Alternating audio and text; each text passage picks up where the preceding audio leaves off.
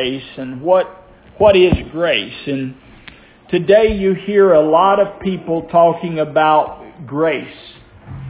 And it's the common theme in Christianity. And I, and I said this last week. Someone asked me, are you a grace preacher? The answer would be, yes, I am. Then if they asked me if you are a kingdom preacher, the answer would be, yes, I am.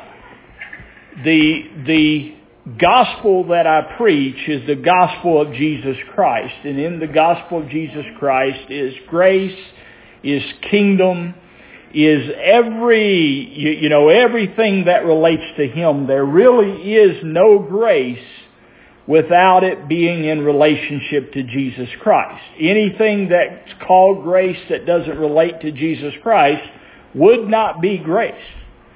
You know, and, and I mentioned this last week, people have an idea that, you know, there was a season where people were under the law, now they're under grace, and, and that is true if you're in relationship to Jesus Christ. Grace comes through relationship with Christ.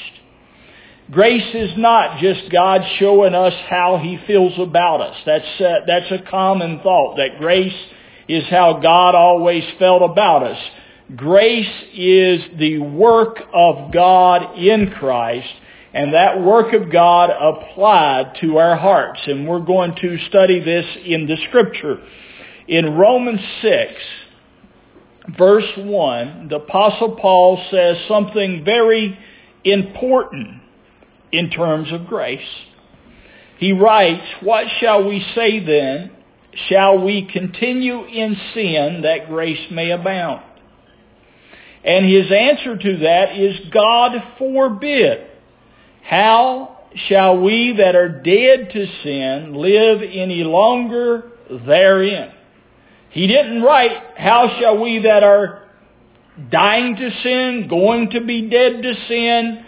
He said, we that are dead to sin. And a question I wrote down is, now what does being dead to sin have to do with grace? What does that have to do with grace, being dead to sin? Well, it has a ton to do with grace. It, just to refresh your memories in Ephesians 2, it says we are saved by grace through faith and that grace is the gift of God. So we come and we see grace as God's gift. Now what is God's gift?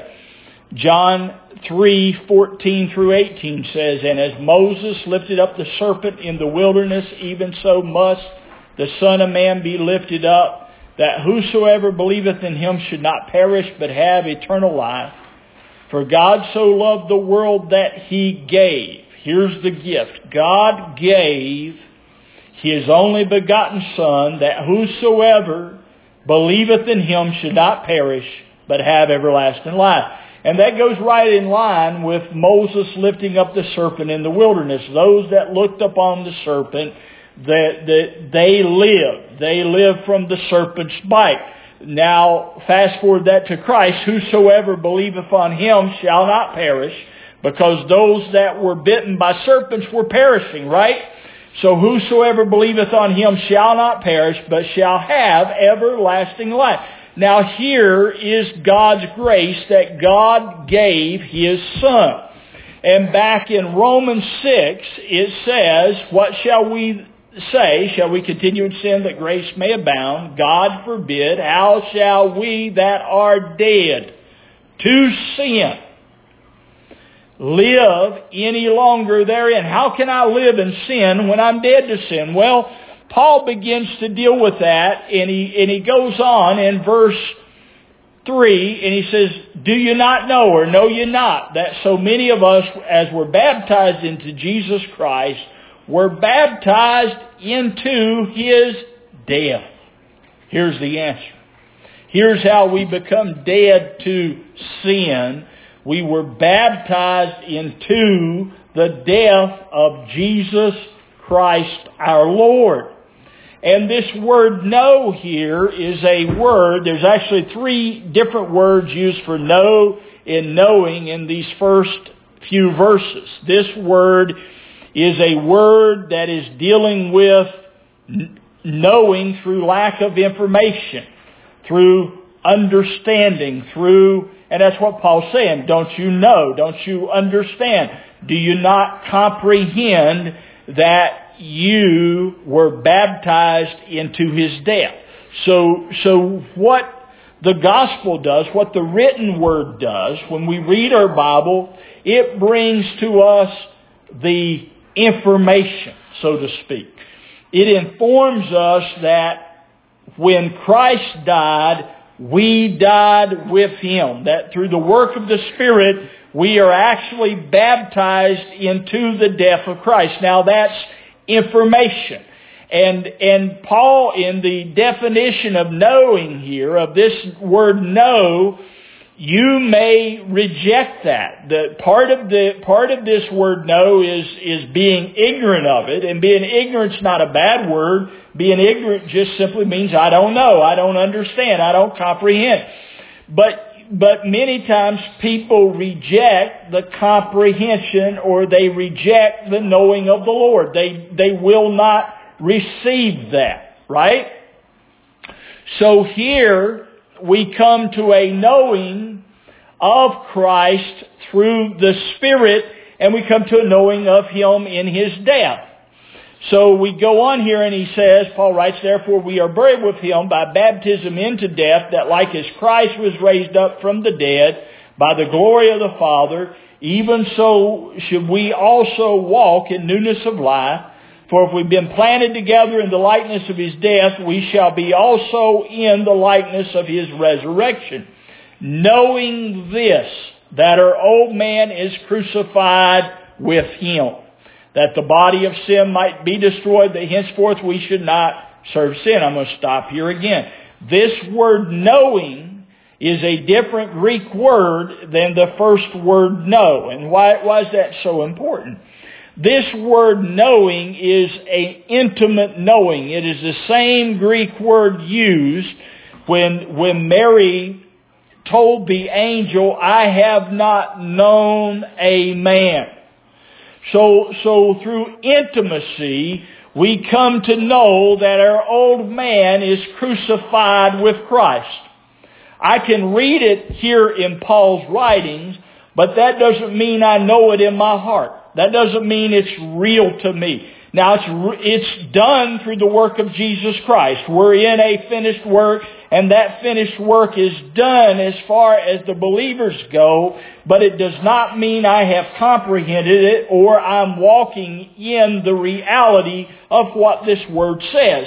So how I walk in the reality of what it says is through knowing Him.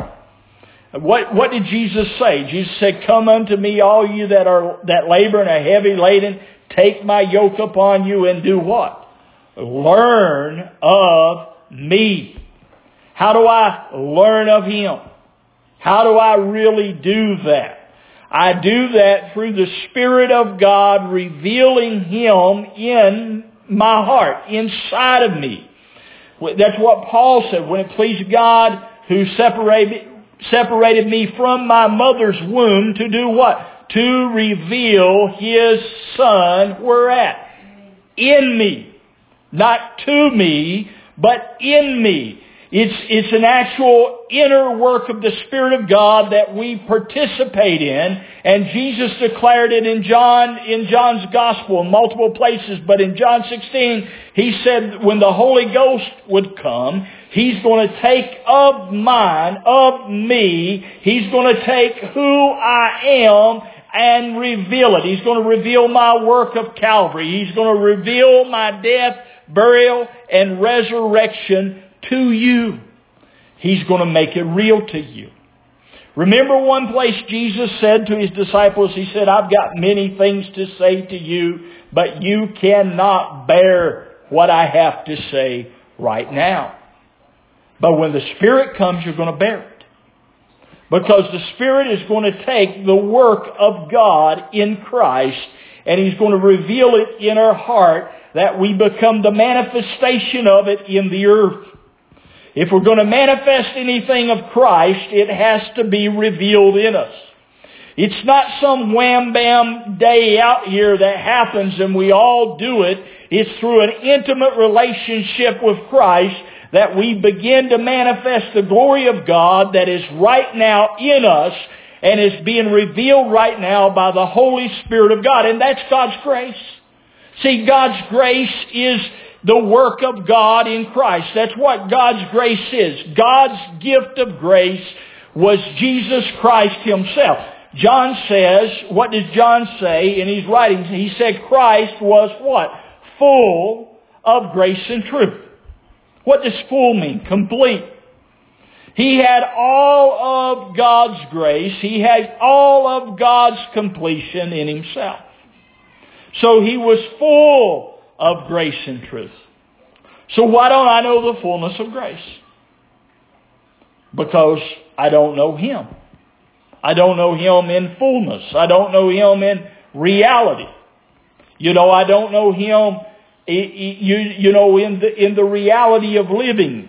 To so many believers, Jesus is just a man that walked 2,000 years ago and someday is going to come back and, and, and rescue the believers out of, out of the world. That's, that's where a lot of Christians walk. And, and the reality of Christ is right now. That's what he said in John 14. At that day when the Holy Spirit was going to come, what did he say? He said, you're going to know that I am in my Father, you are in me, and I am where at? In you. That's what he said you're going to know. Well, how are you going to know it? You're going to know it through an intimate relationship with Him. Through intimacy. Glory to God. If you continue in my word, then you are my disciples indeed. And that word, His word, is going to become alive, a living word in our hearts and that living word is none other than the Lord Jesus Christ himself. That living word that's quickened you when you received the word of God, when you were born again, you received a life-giving word that came right out of God and moved you out of death into His life. Glory to God. That was a living word that came. And it raised you out of Adam and it placed you into Christ. Glory to the Lamb of God. The new birth is not the old man made better at all. The new birth is a new man created of God in Christ Jesus. And the grace of God, you, you know, revealed in our hearts has, has the whole picture of Christ in it. It has the death element of grace. Glory to God. The death element, what, why is it so important to understand his death? Because if, if that death is worked in me and worked in my heart, I become, according to Paul's writings, dead to sin. You write, you read that? You're dead to sin? Do you believe you're dead to sin? Do you believe sin doesn't have any power over you? Is that your comprehension that sin has no power and authority over me? What did Jesus say when he rose from the dead? He said, all power is given unto me in heaven and in earth. So the power of death was destroyed. The power of sin was destroyed. Where was it destroyed at? In his death. So we are baptized by the Spirit into His death that we can be saved by His life. Glory to God. So what fills us by the Spirit of God is His life. We come to a new life in Christ. Glory to God. Not an old man made better, but a new man who's now living through the power of the living Christ. That's what we have in salvation. That's what He's done through the cross. He's, he's brought a people into Himself, into His death, that all these elements of the world, of the world no longer have power over them. And, and this becomes real through this intimate knowing of the Lord. That's how it becomes real. Christ revealed in your hearts. Hallelujah to the Lamb of the living God.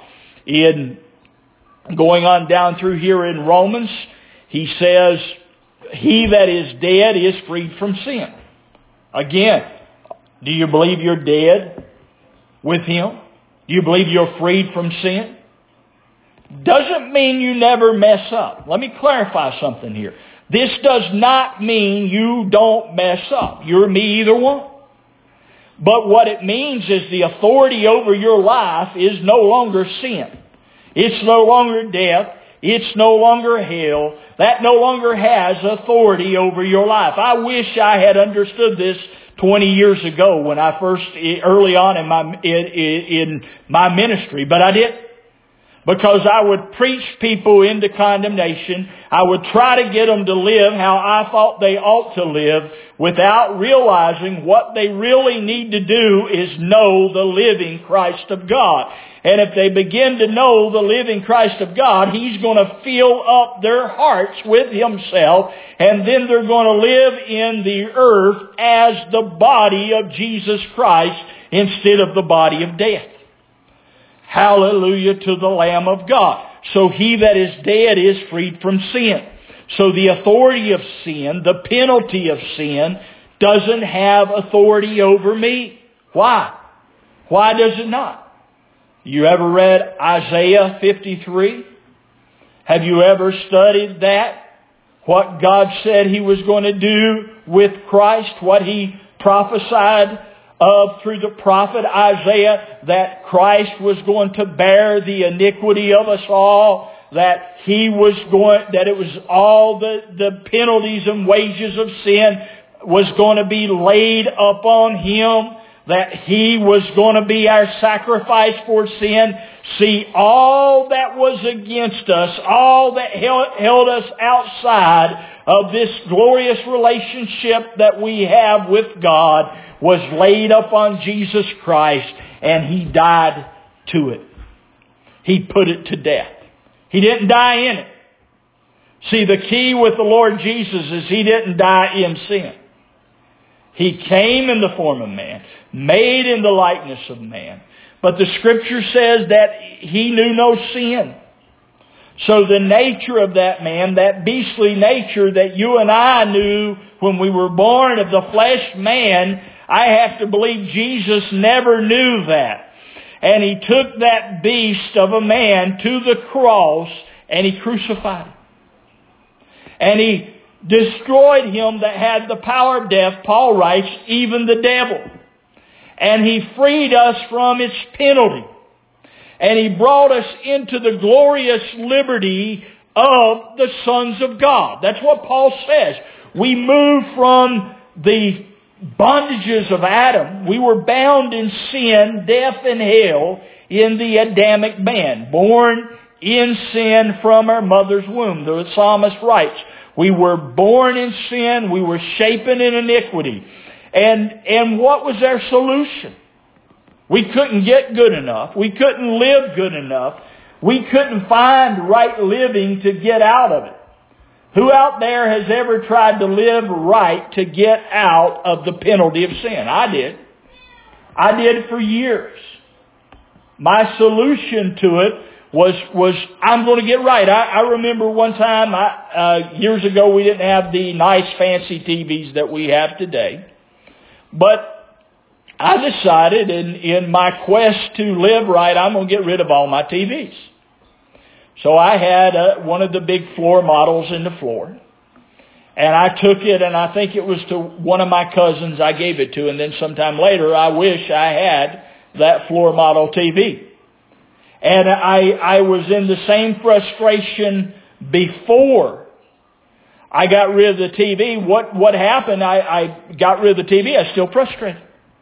Still, still didn't find the solution I was looking for.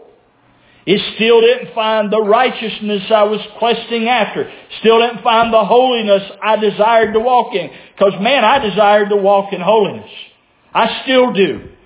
I still desire to walk in the very holiness of the divine God. That's really, if, if you could look in my heart, I, I believe you find that there. That's the desire that's in me is to know Him in His fullness. But when, when this become real, when righteousness, sanctification, and holiness become real, it become real in the person of Jesus Christ. God began to reveal Himself in me. He began to make Himself known.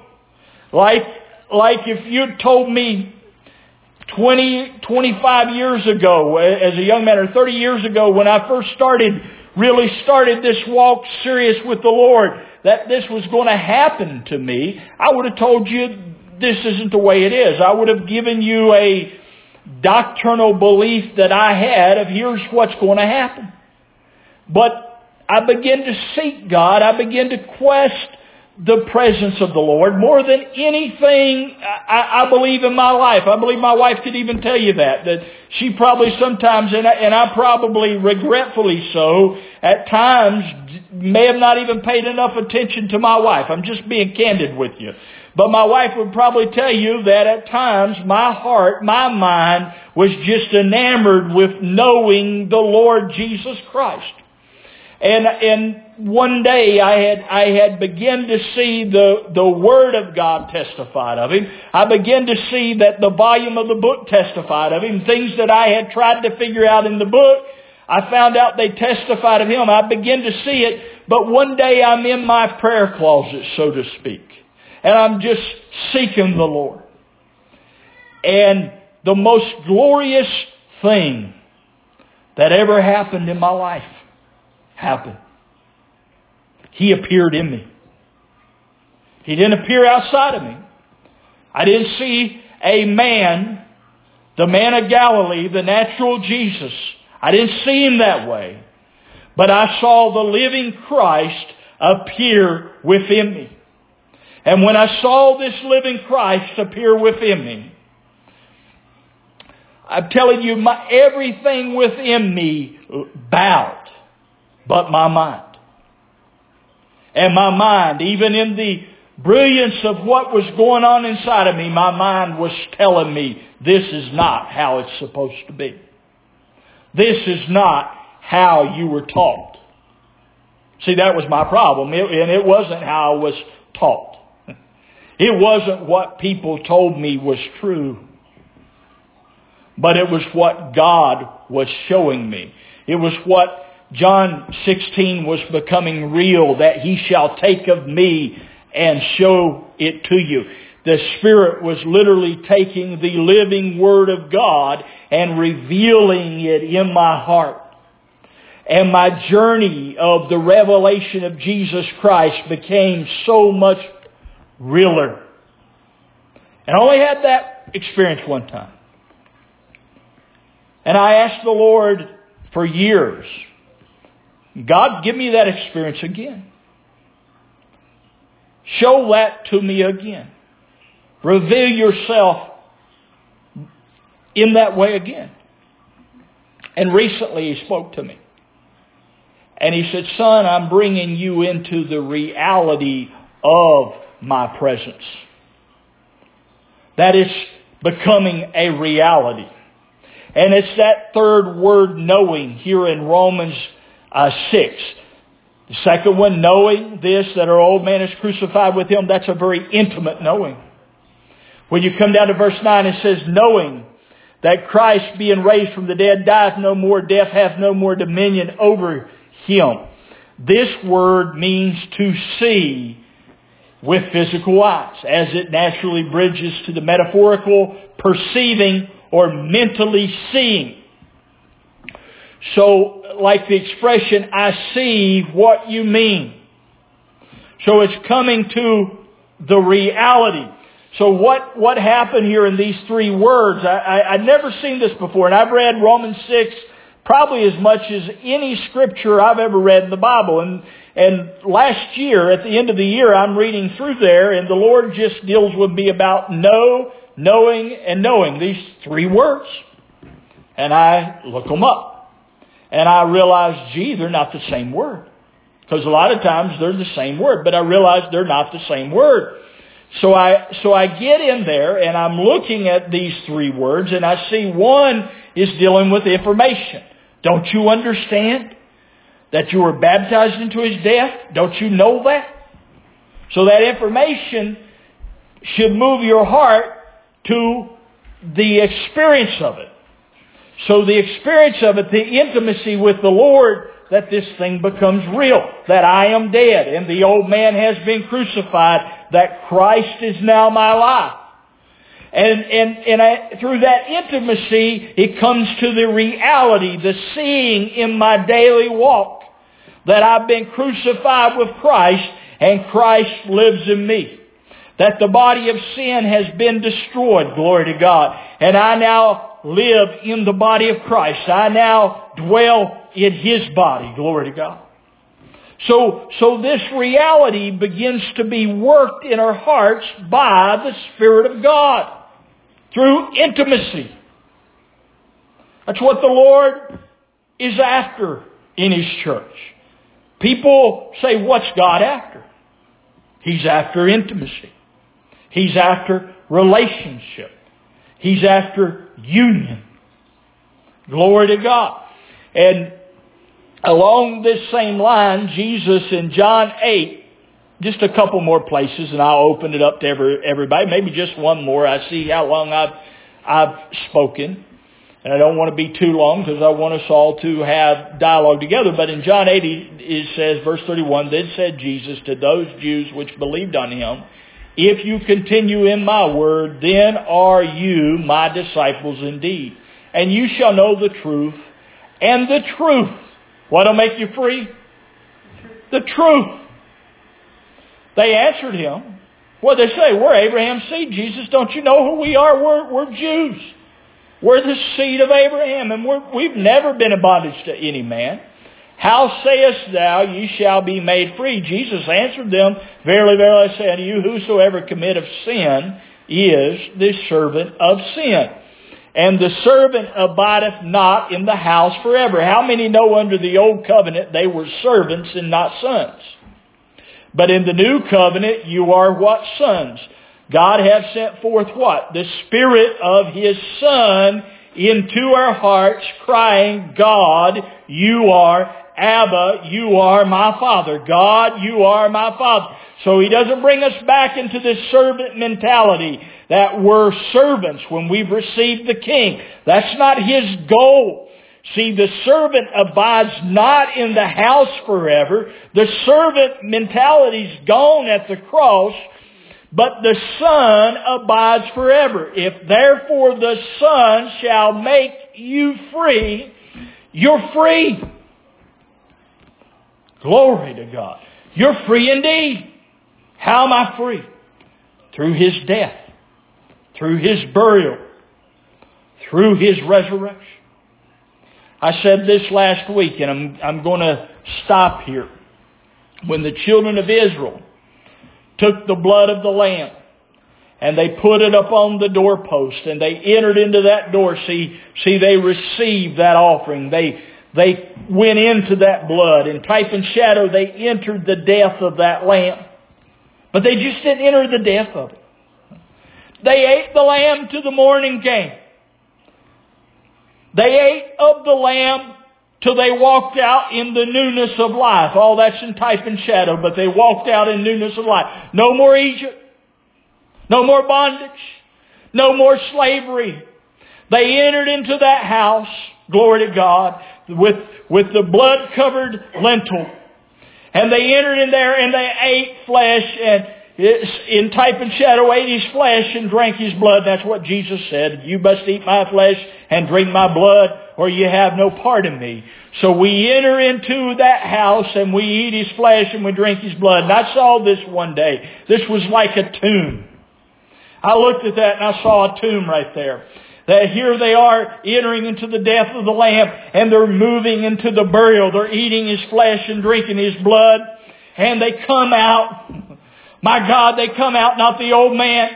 The old man doesn't come out there. They come out in newness of life. And that's why they're going to Canaan. Because Joshua speaks of Canaan land. He says, he says to them in one place, he says, you've never been this way before. You've never been in this new life before. Glory to God. See, that whole Canaan land is speaking of a relationship in Christ. It's speaking of what we now have in God by the Spirit. Hallelujah to the Lamb of God that we can walk in His life. Not just know about Jesus, but now we can walk in the life of Christ. We can walk with the living one dwelling in our hearts and filling our minds with His substance.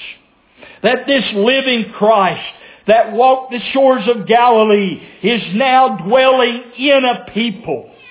The church which is His body, the fullness of Him that fills all in all. How much does Paul say is in the church? The fullness. His completion. His glory. And what does Paul write to the church? He says, you are complete in Him. Your completion. One last thing, and, and I really will open it up, and you all that, that are part of the fellowship that we attend are probably laughing because they say I close about seven times. But one last thing. So we're complete in Him. What is man in God's mind toward him? God's mind toward man is Christ in you. Man without Christ in him is incomplete. Yeah, he's lost. We say, we use the term lost, but he's incomplete. He's not come to his purpose. He's not even started in purpose. Purpose is Christ in you. That was God's purpose before the foundation of the world.